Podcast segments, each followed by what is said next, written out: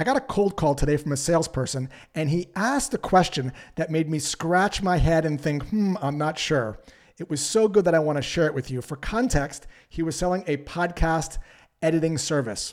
I told him it wasn't a fit for me because my podcast episodes are only a couple minutes long and it doesn't take long for me to edit them. And he paused for a second and he leaned back and he simply said this, sounds like you have it covered. And I said, I do. And then he asked this question. Are there any circumstances that would cause you to consider outsourcing podcast production?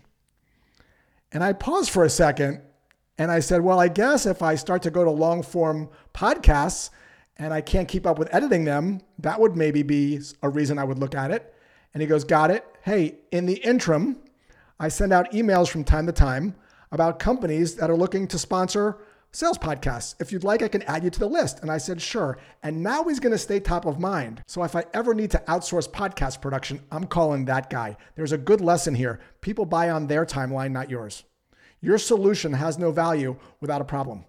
And finally, more importantly, it's not your job to fill your prospect's head with information. Your job is to draw it out. Don't fight the resistance. Join the resistance.